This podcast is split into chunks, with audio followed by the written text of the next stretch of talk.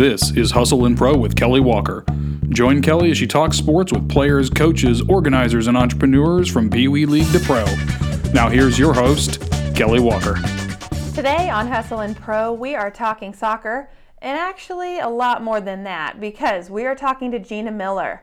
Gina's been in this market and has worked for the Dallas Cowboys, the Texas Rangers, the Dallas Mavericks, the Dallas Stars, and is now the Vice President of Media and Communications for our very own FC Dallas. Are you ready for some quick hits? I am ready. To know you. Okay. I'm ready for quick hits. Here we go. Your favorite all-time athlete? Nolan Ryan. Your favorite team? FC Dallas. Favorite sport to watch as a fan?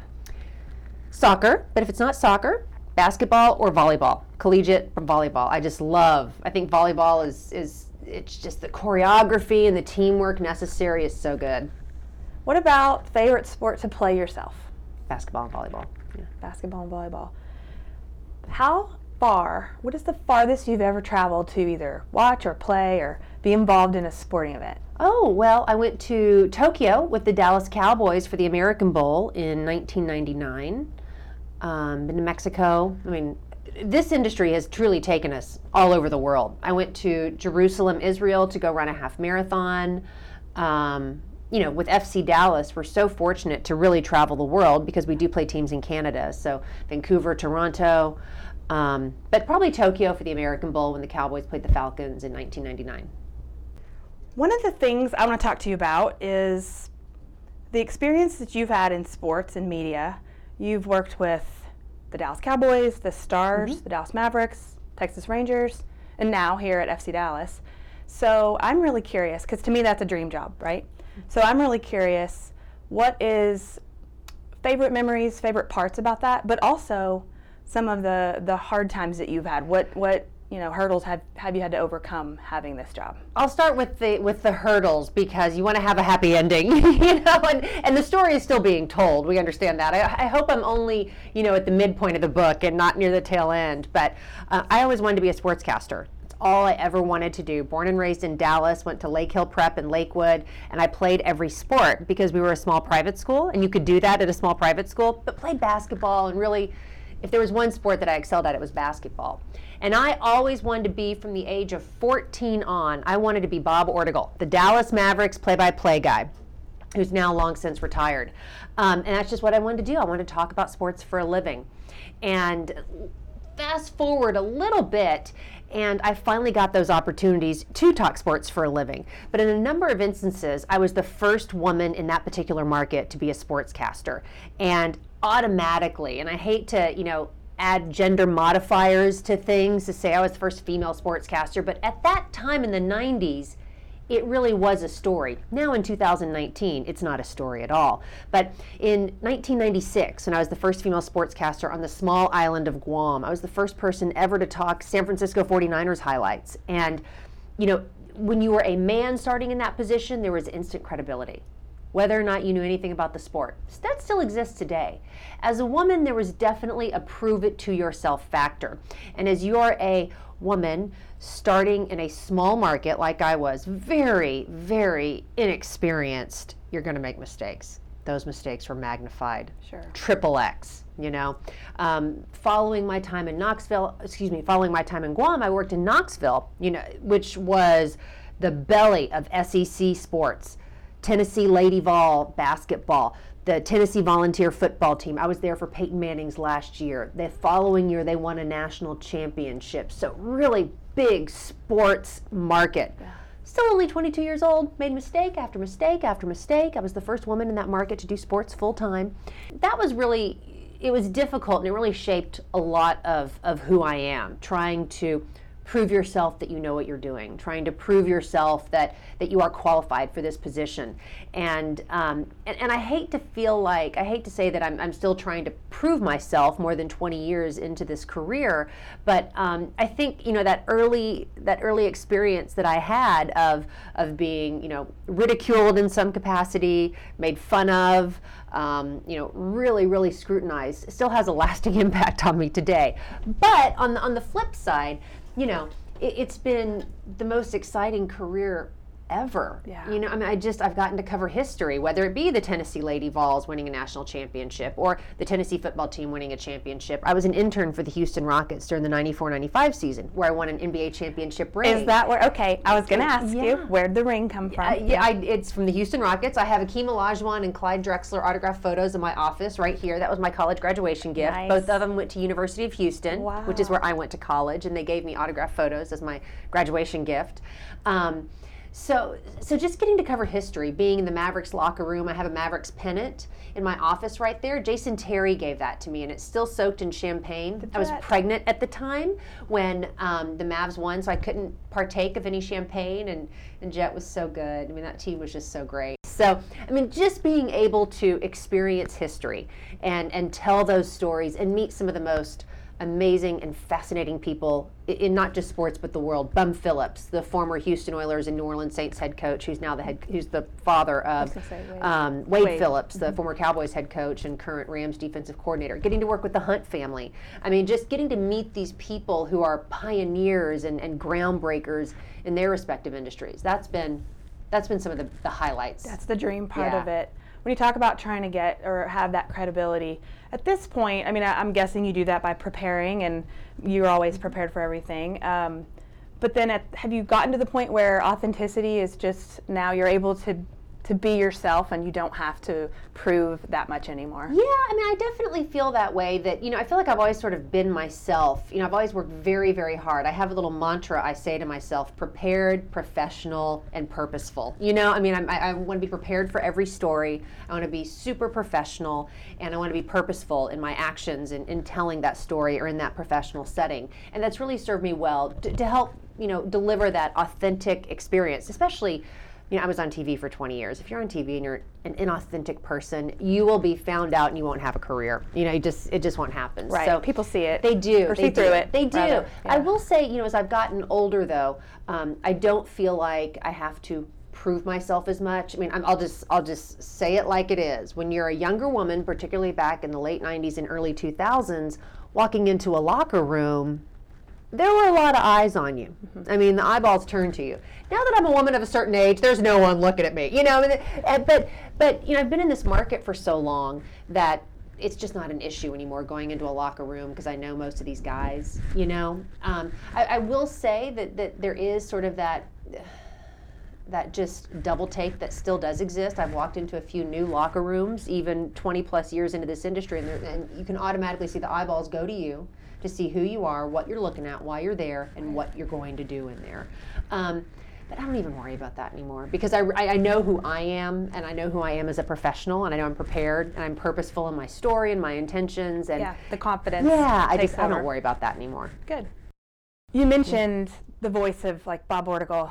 I feel like my kids will grow up with Falwell. Yeah. We if we're not at an FC Dallas game, we're listening to one or watching one on TV. Thank you, by the way. That voice. You're welcome. That voice. And we hear it. We hear him a lot. I love him.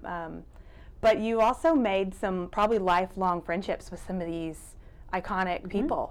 It's crazy because, again, I grew up in Dallas, born and raised. I grew up with a Randy White doomsday defense, a Dallas Cowboys defensive line poster on my wall next to my bed. I mean, I was a sports girl from a very young age.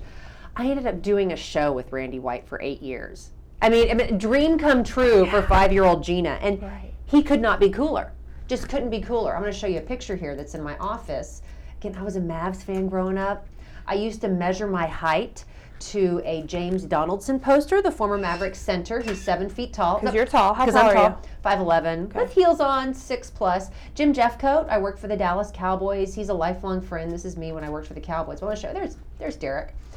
He's another one who's just a lifelong friend. I mean, I did TV with Derek Harper, former Mavericks point guard. Did TV with him for 10 years. Many feel that he is the best NBA player to never go to an NBA All-Star game. I would tend to agree with that. But, you know, and that's the sort of pinch me moment where you grow up watching these people and you end up becoming friends with them. Roger Staubach. First time I met Roger Staubach, we're in the offices of his in the hallway of his offices, I should say, at Jones Lang LaSalle in Dallas. And we did a shoot for Cowboys TV, and we're tossing the ball around in the lobby of his offices, and he's got a a trophy case. He's got the Heisman Trophy, and he's just got all of his trophies that he's won over the course of his Hall of Fame career. And he's tossing the ball, and he tossed a pretty hard spiral, and this is in his late 60s at the time. Tosses me a hard spiral. I go, watch out! Because I thought he was going to hit something on the trophy case. And I'm like, I just told Roger Staubach to watch out. I was like, check yourself, Gina. Check yourself. But that's it. Right. Being able to, call these people friends. But along those lines, I just had lunch with Mark Falwell yesterday, and just being able to develop these relationships with people like him who got to cover and call World Cup matches in 2018, and who gets to cover Mavericks history each and every day as we're seeing Luka Doncic grow up before our eyes. Having those relationships with those people, it's so meaningful because you can talk sports and have that authentic conversation. What about Luka? How are you still following, and are you as excited about Luka and Porzingis is everyone else? I'm an MFFL, big time. I mean, that was, I did Mavericks pre- and post-game for 8 years, covered the team for more than a decade. Could not love that team more. I mean, I really couldn't. And what's interesting is seeing what Luka has done for that brand, that business, the business of the Dallas Mavericks. I mean, their games, they're sold out. It's like pumping new blood. Yeah, it is. It's reinvigorating the franchise. Not that it was... It struggled, though, admittedly, from a performance standpoint on the court.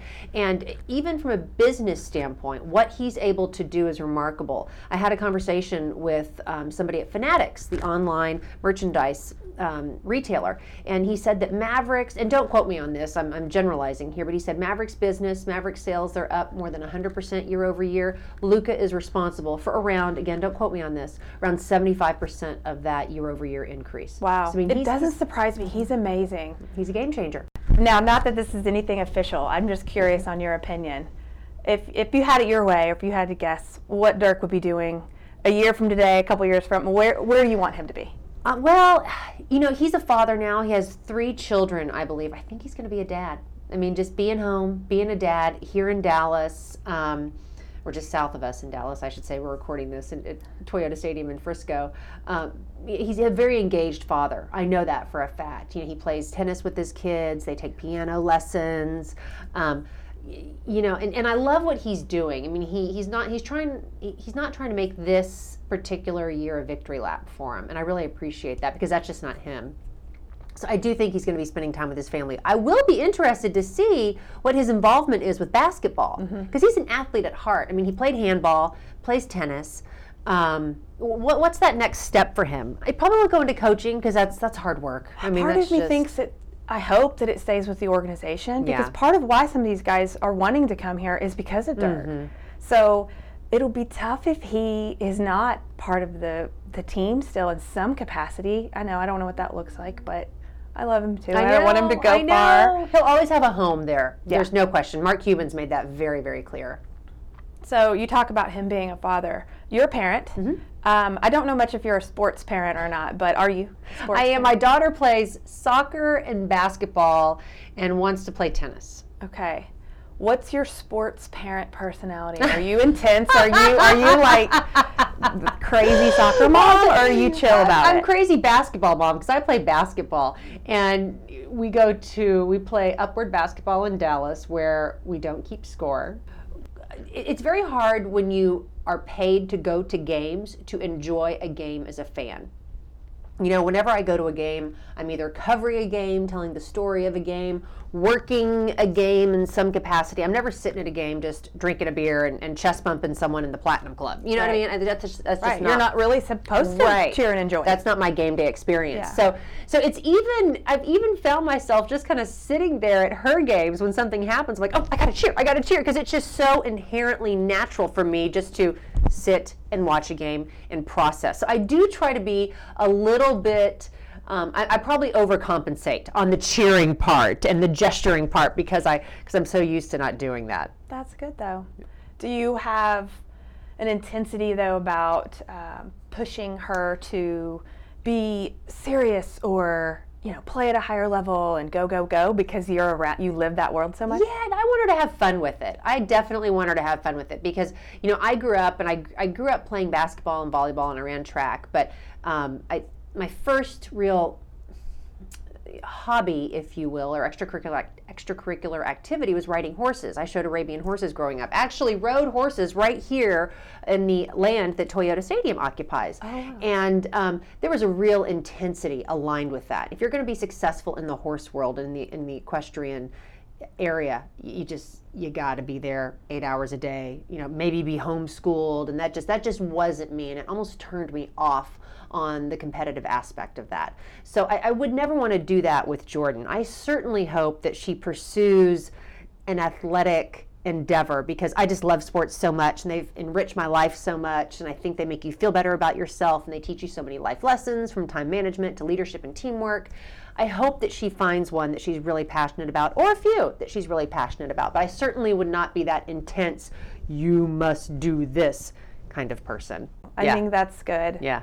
Just to let them enjoy it. Yeah. And they'll naturally find their path in it. And if not, I'm learning as a sports parent, it's not necessarily what I expect, mm-hmm. but they'll make their own path, and it might be something new to our family. Are your kids playing soccer? Yeah, our son has been playing soccer since he could walk, pretty much, because he started Soccer Shots here, and his dad, my husband, and his buddy's dad played in college together. So there's just this little group of boys that has played together, and now they're 8.5. So yeah, he still plays. My husband plays indoor and, you play. And outdoor. Okay, so I play when y'all ask me to play. There you go. And I'm glad I did. It was super fun. I mean, I played high school soccer and for fun intramural soccer in college, but it's not my thing. I mean, I get it. I know how to do it. My body doesn't do it like it's supposed to anymore. So, yeah. What about you? Do you still get to play sports? I wish I did. I would love to go play volleyball and basketball. I'll get out there. Jordan has basketball practice today. I will get out there and just shoot and dribble and try and teach her how to do a layup and rebound and hustle after the ball kind of thing. She just doesn't even listen to me. Never mind, doesn't even listen. I wish I did. I never played tennis or anything of that nature because I have terrible, extension coordination. I'm great with my hands on a ball. I can catch it. I have real good hand-eye coordination there. But man, I played softball. I struck out more than anyone on the team because I just my hand with an extension of something just doesn't resonate with me. The racket and the bat don't work. Yeah, it just doesn't work for me. So I wish I did. Then probably no golf. No. Oh God, I'm terrible. Yeah. And I don't have the patience for golf. Hard enough as it is. Yes, but don't have the patience. I would rather work out and run for 4 hours than play around the golf. Yeah. Yeah. Fantastic. Well, thank you for sitting down with me. I know we have enough to talk about for several podcasts, and I will be back. I know I will if you'll have me, but I appreciate your time. I know you're busy. You guys are kicking off the FC Dallas season as we speak, and traveling and all kinds of things going on here at Toyota Stadium and keeping you busy. So thank you for your time. Thanks for having me.